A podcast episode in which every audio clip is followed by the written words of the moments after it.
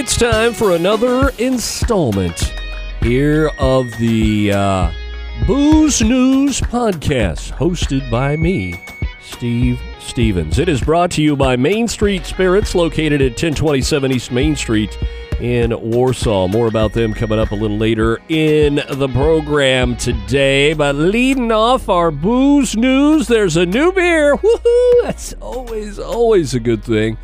Oh, but here's the questionable part. There's a new beer made from air conditioning condensation. Hmm.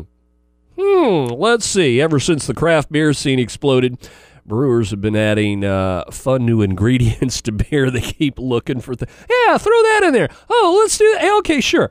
Pretty much anything you can imagine, but uh, somehow no one has ever thought to use the condensation from the air conditioning units at apparently San Diego International Airport until well until now. Until now. San Diego's East Village Brewing Company worked with the airport to put that precious water to use. They collected the uh, condensate from all the airport's ACs, then they purified it and then used that as the basis for two new brews. There's a West Coast style IPA called Hoppy Trails and a German style Pilsner called Pre Flight Pills. It's kind of hard. Pre Flight Pills. Uh, Hoppy Travels has a uh, grapefruit guava flavor, and Pre Flight has notes of lemon zest with a bready flavor. Color me intrigued. The two brews were first announced a few weeks ago, but now they're available at the airport. So if you happen to be out there on the West Coast, check it out. The reviews are, well, pretty good. Hoppy Travels gets a 3.9 out of 5 on the beer app Untappd and pre flight gets a 3.8. Hmm. Interesting. I'll have to check it out. And in that story, I'm most intrigued by there's a beer app called Untappd. I'm going to look that up too. Maybe you should as well. Here's uh, story number two on our booze news, hosted by Steve Stevens today. And don't be like this guy. Uh, doing what this guy did would have got him in trouble if he hadn't already been in trouble. Uh, recently, cops near Fort Myers, Florida, saw a black Mercedes parked on the side of the road and thought it might be abandoned. But when they got closer, they saw 40 year old Michael Sarita sitting alone in the passenger seat, and he was hammered. All of the cup holders had empty or half full beer cans in them.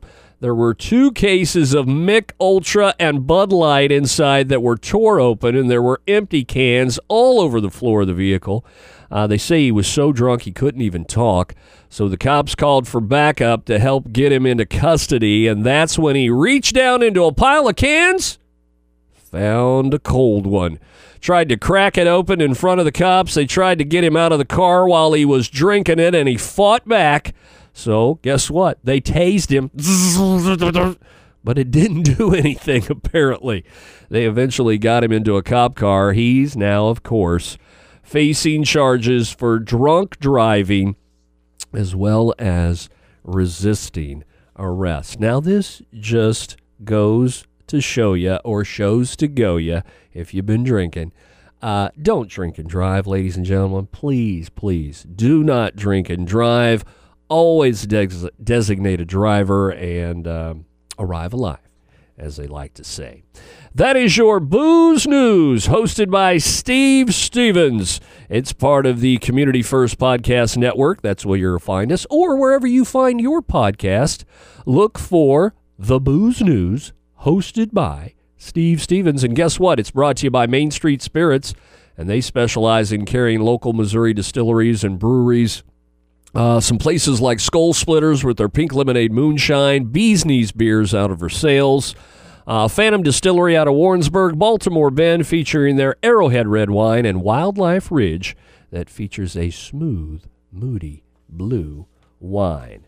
Main Street Spirits, 1027 East Main Street in Warsaw. Lisa is the proprietor of that fine establishment. Stop by and see her. Don't forget, like uh, Main Street Spirits on Facebook, like Steve Stevens Disc Jockey on Facebook, and uh, catch the latest booze news episodes over at communityfirstpodcast.com.